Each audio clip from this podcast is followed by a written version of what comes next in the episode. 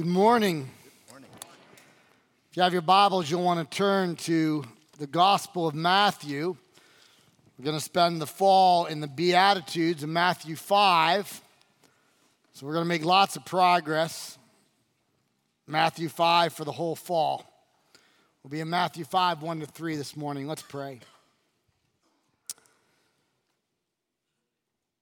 Father God, how good it is to be in your presence, to gather together as believers. You tell us where two or three are gathered, you are here in our midst.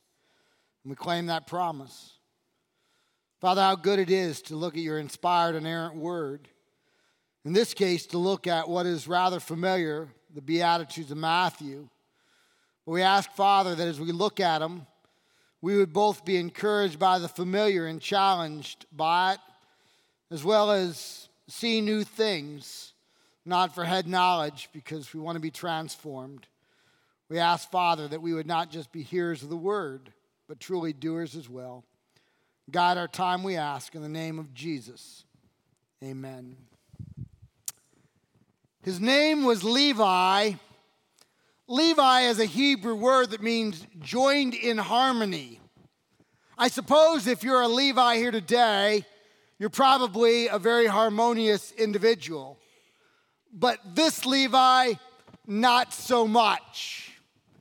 This is the guy mothers warned their daughters about. This is the guy dogs snarled at. If he came up the walkway to your house and your dog bit him, give the dog a bone. Pet him. Say, well done, Fido. You dislike this particular Levi. He's the scum of the earth. He's trash. He's worse than that. When the men would go to the gates at Capernaum, they would gather to gossip and talk and to run government. When he came by, there weren't enough bars of ivory soap to clean the mouths of these men and the words that they would utter. I can only imagine how many men gathered together, threw their shekels on the ground, and said, Let's see if we have enough to hire an assassin. They wouldn't say, Bring him back dead or alive. The last two words would be unnecessary. There was a target on his back.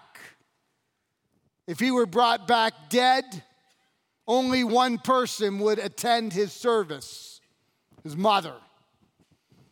There wouldn't be tears flowing in the streets, there would be wine. People would be rejoicing. And again, if he would walk by in his uniform, people would grow sick. He, weigh, he may wear a skull cap, a yarmulke, a kippah, but he was hardly an Orthodox man.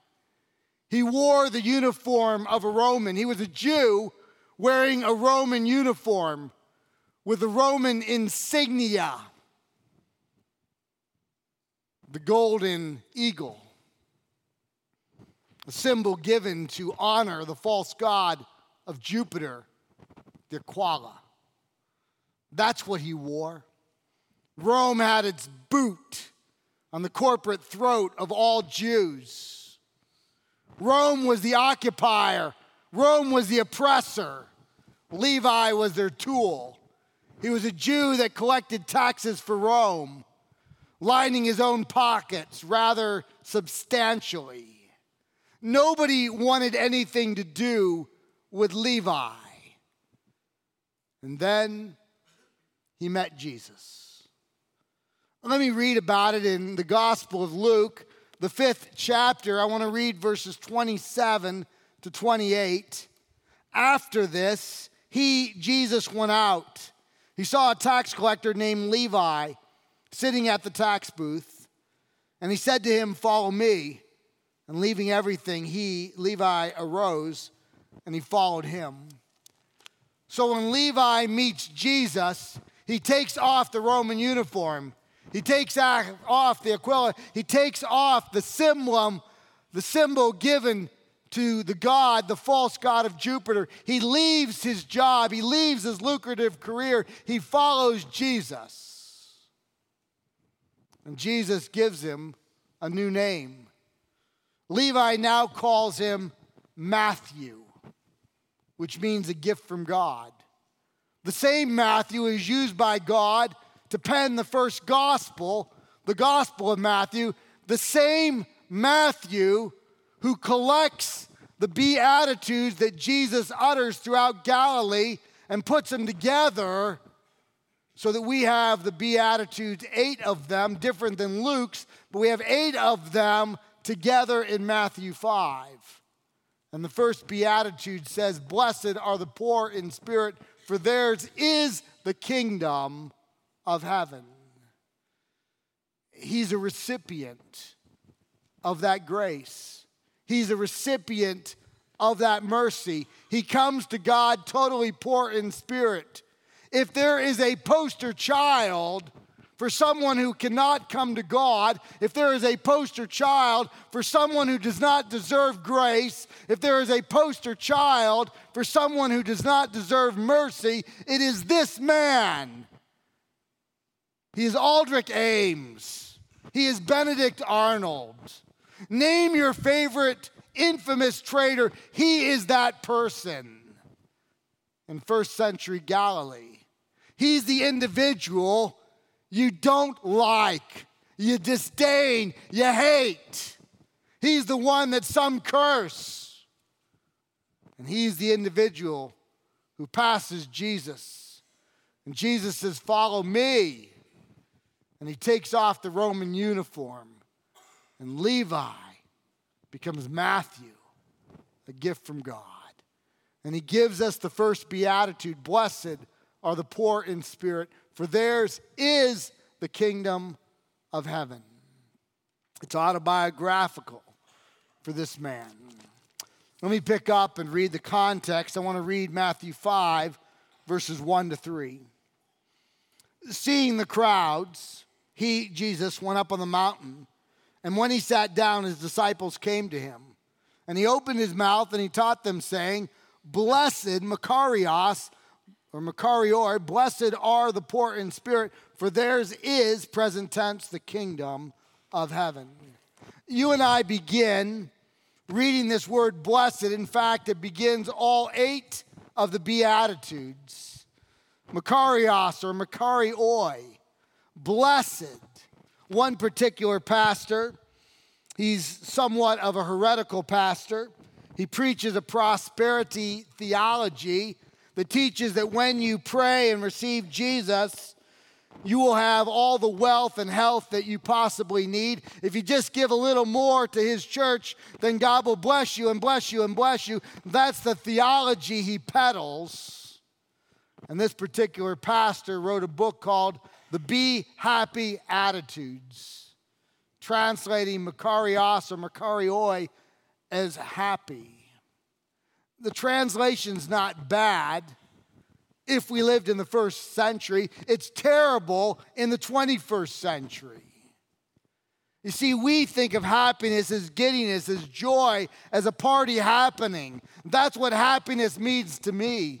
That's what happiness probably means to you. But in the first century, happiness is a contentedness, it's a confidence that God is in control, that God has it. And while we are living for God, even if difficult things happen, eternity will correct them. That is what happiness means in the first century. That is what Makarios means. It's a confidence that God is in control, that God has it, that all things will work together for good for those who love God, for those who are called according to his purpose, sometimes temporally, always eternally. It is that kind of confidence that these blesseds bring to us. Blessed are the poor in spirit, for theirs is the kingdom of heaven. Notice the word poor Poor can mean a whole range of things. Next to a billionaire, most of us say we're poor. Next to somebody from Calcutta, we say we're rich. Poor has a wide range of semantic meaning in our language, but not in theirs. they have at least two words. There's penes, that's not the word in the text. Penes poor is you got something. You go to the cupboard, you open up, you got a can of soup. You got something in it. You're poor, but you're not totally, totally destitute. That's not the word in the text. The word in our text is ptochos. It means you got nothing. Your hands are empty. You're bankrupt. There's nothing in the cupboard. There's nothing on the shelf. There's nothing in one's pockets, nothing in one's hands. Unless someone comes and rescues you, there is absolutely no hope. You have nothing to bring to the party. You go to the party empty handed, and it is only by grace, it is only by mercy that the door is open, and you, I, we are invited in. That's the word ptochos. That's the word in our text Blessed are the utter destitute spiritually who place their confidence in God. They shall inherit the kingdom of heaven. That's what the first beatitude says. If it were penes, that other word, we might be able to go to God and say, you know what, I've attended church a little bit. I go to a okay church, not bad. The guy's a little long-winded, but it's okay. You know, I, I, I try and curb my language and and I've been mostly moral and somewhat ethical. And, and we bring some things to the table and we say, God, I've got a few things that might impress you. I, I realize it's like 85% of your grace and mercy and, and 15% of what I bring. That's the word penes. The Ptochos, we got nothing. We're destitute. We're poor. We're bankrupt. There's nothing on the shelf, nothing in the pocket, nothing in the hand. That's the poor we have. Who is blessed? The one who is content in God, who comes to God with nothing in our hands and falls upon the grace and mercy of God. Those are the ones who inherit the kingdom of heaven let me illustrate it with the life of Isaiah. I'm going to be in the 8th century, actually about 740 BC. Isaiah 6, 1 to 7, very familiar to many of us. In the year that King Uzziah died, I saw the Lord seated upon his throne, high and lifted up, and the train of his robe filled the temple. Above him stood the seraph. Each had six wings. With two he covered his face, with two he covered his feet, with two he flew. And one called to another and said, Holy, holy, holy is the Lord of hosts. The whole earth is full of his glory. And the foundations of the threshold shook at the voice of him who called, and the house was filled with smoke. And I said, Woe. Woe. It's a word of doom. Woe is me, for I am undone or lost. For I am a man of unclean lips. I dwell in the midst of a people of unclean lips. For my eyes have seen the King, the Lord of hosts. Then one of the seraphim flew to me, having in his hand a burning coal that he had taken with tongs from the altar. He touched my mouth and said, Behold, this has touched your lips. Your guilt is taken away. Your sin is atoned for. I want us to think of Isaiah for a moment. Isaiah is like one of the big ones on your draft board. I mean, he is a top 10 anywhere in Scripture. In the 8th century BC, he is bigger than Billy Graham in the 21st century or in the 20th. He is much bigger. He's a prophet. He's a man who speaks forth the words of God. He's an author of Holy Scripture. He's a man who's capable of the miraculous. I mean, if Isaiah tweets, he blows up the internet. If Isaiah goes to Washington, D.C., he wants to visit the White House, they invite him into the Oval Office. It doesn't matter Democrat, Republican, Independent, he's invited. If he goes to a hospital, every ward is inviting him onto his floor because when, as, when he walks down the halls, people live. You remember Hezekiah, put your face to the wall. Put your papers in order. You are going to die. And Isaiah prays And he goes back, and 15 more years are added to Hezekiah's life. This is Isaiah. He is a top 10 draft choice on anyone's draft board. He's big stuff. But when he comes into the presence of God, he says, Whoa. When he is ushered into the throne room of God, he says, Whoa. And then when he describes God, I got to tell you, it's a bit disappointing. Inquiring minds want to know what does God look like? And all he tells us is the hem of God's garment fills the temple. Are you kidding me? That's all you got, Isaiah? You got to see God, and all you're telling me about is the hem of the robe? You got to do better than that. It reminds me of Exodus 24 10 we got another top 10 draft dude, Moses. He's there with Aaron and Nadab and Abihu and the 70 elders, and they see God. Let me read it to you. It's an incredible passage.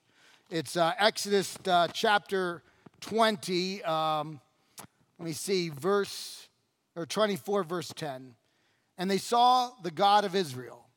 There was under his feet, as it were, a pavement of sapphire stone, like the very heaven for clearness. That's it? That's all you got? They saw God, and what do they tell me? They tell me what the asphalt looks like, what the macadam looks like, what the concrete looks like. I mean, I expect a little bit more. It would kind of be like this. Let's suppose you're out on Lake Wausau, you have your, your iPhone, and Nessie from Lake Ness pops up and you take a picture. Or maybe it's uh, Bigfoot down in Mosinee, or E.T. lands in Edgar. And you've heard it here, folks, they're all real. So you take a picture of one of them and you get royalties for the rest of your life. But your iPhone doesn't work. And your accountant is angry and, and your publicist can't believe it. That's like seeing God and then telling us what the hem of the garment is like or what the pavement under God is like. But you can't describe God. You can't use words that we're not capable of to describe what you have seen. How do you describe what is not creature but creator? How do you describe the indescribable with finite words. You can't do it. So Isaiah sees God and talks about the hem, and Moses and Aaron and Abihu, they see God and they talk about the pavement. And Isaiah begins to look at his own heart in the midst of this. And he says, Woe is me, I am undone. I am a man of unclean lips, living among a people of unclean lips, for my eyes have seen the King, the Lord of hosts. Woe is a word of doom. This is a top 10 guy in all of Scripture. We can't compare to Isaiah. And yet, when he sees God, and he sees God in just a small smidgen of his glory, and then he begins to compare God to himself. He says, Woe is me, for I am undone. He doesn't go to God with show and tell.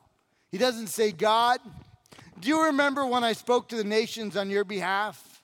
God, do you remember when I sat down and wrote 66 chapters of scripture? God, do you remember when I was used by you to do the miraculous? God, do you remember when I walked around naked chapter 20 for three years as a sign of judgment. I did that for you, God. He doesn't play show and tell with God. When he understands just a smidgen of who God is, he says, Woe is me, for I am undone. I am a man of unclean lips, living among a people of unclean lips. I have seen the King, the Lord of hosts. Even God understands that there's no hope. There's no hope for Isaiah. And so God does something that is so painful. He sends the seraphim over to the altar, and with tongs, he removes a hot piece and he cauterizes the sin in Isaiah's life. It takes an outside force of God to cleanse even Isaiah, the top 10. Because blessed are the poor in spirit. Even Isaiah comes to God with nothing in his hands, nothing in his pockets, nothing on his shelf. There isn't any anything that Isaiah can impress a holy God with. And if Isaiah can't do it, there's no hope for you and for me. Betty Ann and I have been married for a little over 30 years. I remember when we first got married, we disagreed on maybe one thing. We disagreed on about how much water it took in terms of rain before I would turn the windshield wipers on. I, for one, can handle a spotted windshield a little bit more than she can. And so we would be driving along in a hurricane, and she would say, Have you noticed it's raining? I'd say, Yes, honey, I, have noticed. She'd wait quite a while, and then very sweetly, she'd say, um, Your windshield wipers are not on. And I'd say, Yes, honey, I, I really don't need them. I can see perfectly. And she'd wait a little while, and there'd be buckets and buckets of water pouring down. And then she'd say very sweetly, Well, you know, I can't see at all.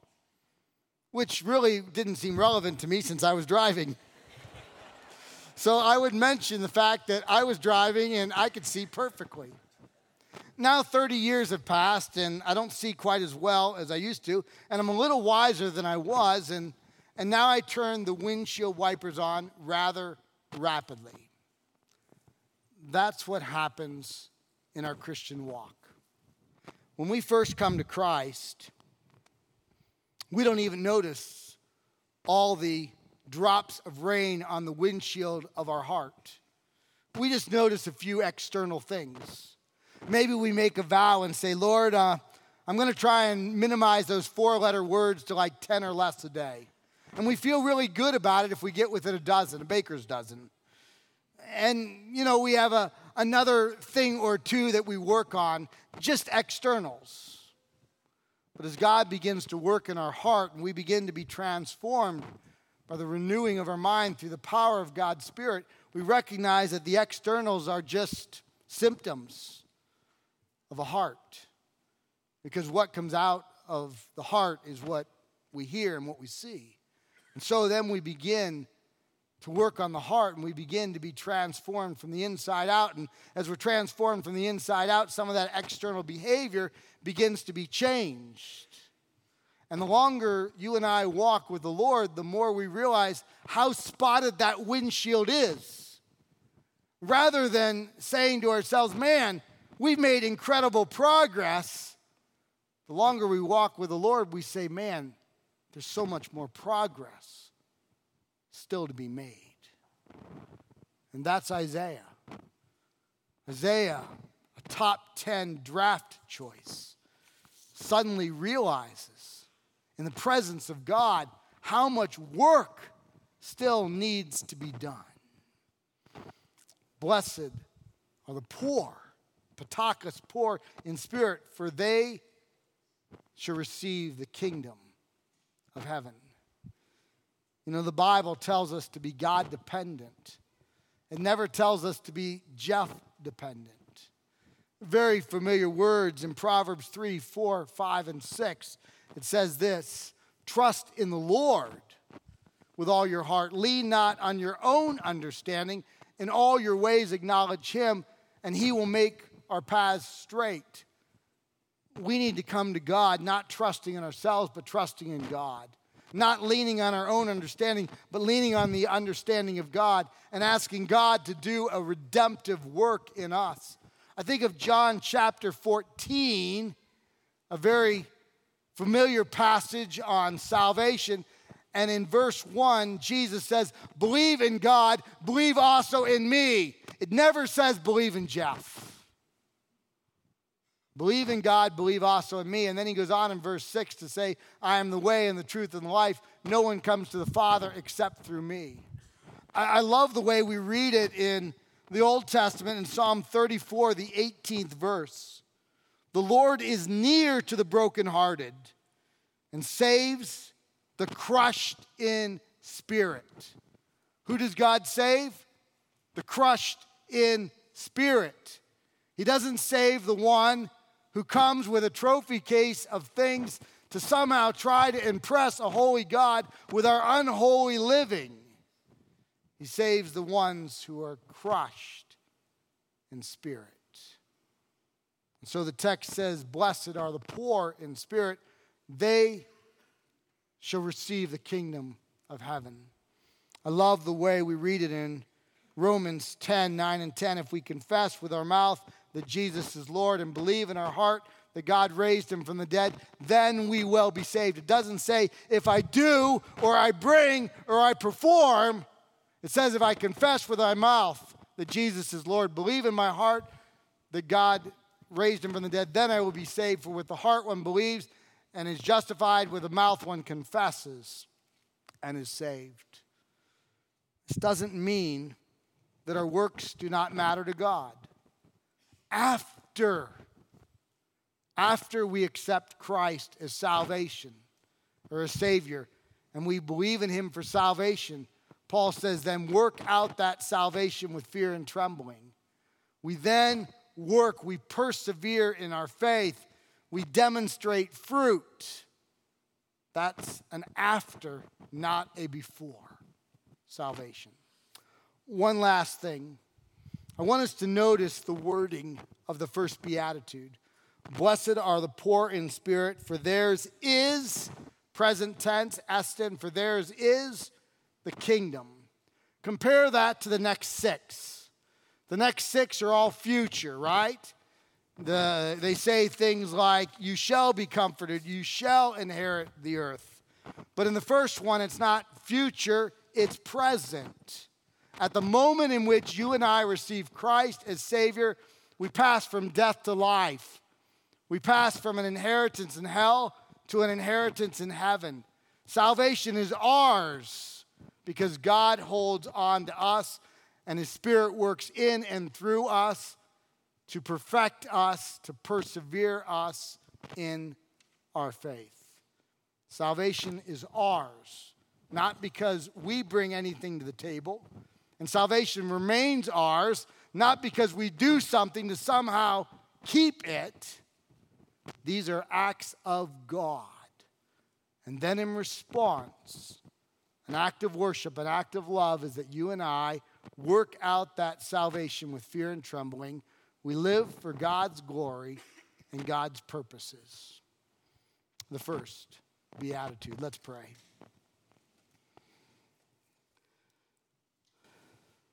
Father God, I thank you for the richness of the Beatitudes.